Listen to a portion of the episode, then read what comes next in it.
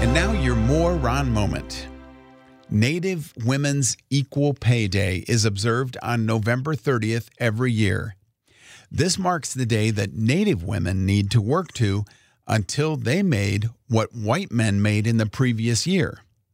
Now, in other words, that means it takes Native women 21 months to earn what white men earn in 12 months due to the disparity in pay. This is an important issue to highlight, and this day brings it to light by spreading awareness about the inequality of pay for women. And that's your more Ron moment.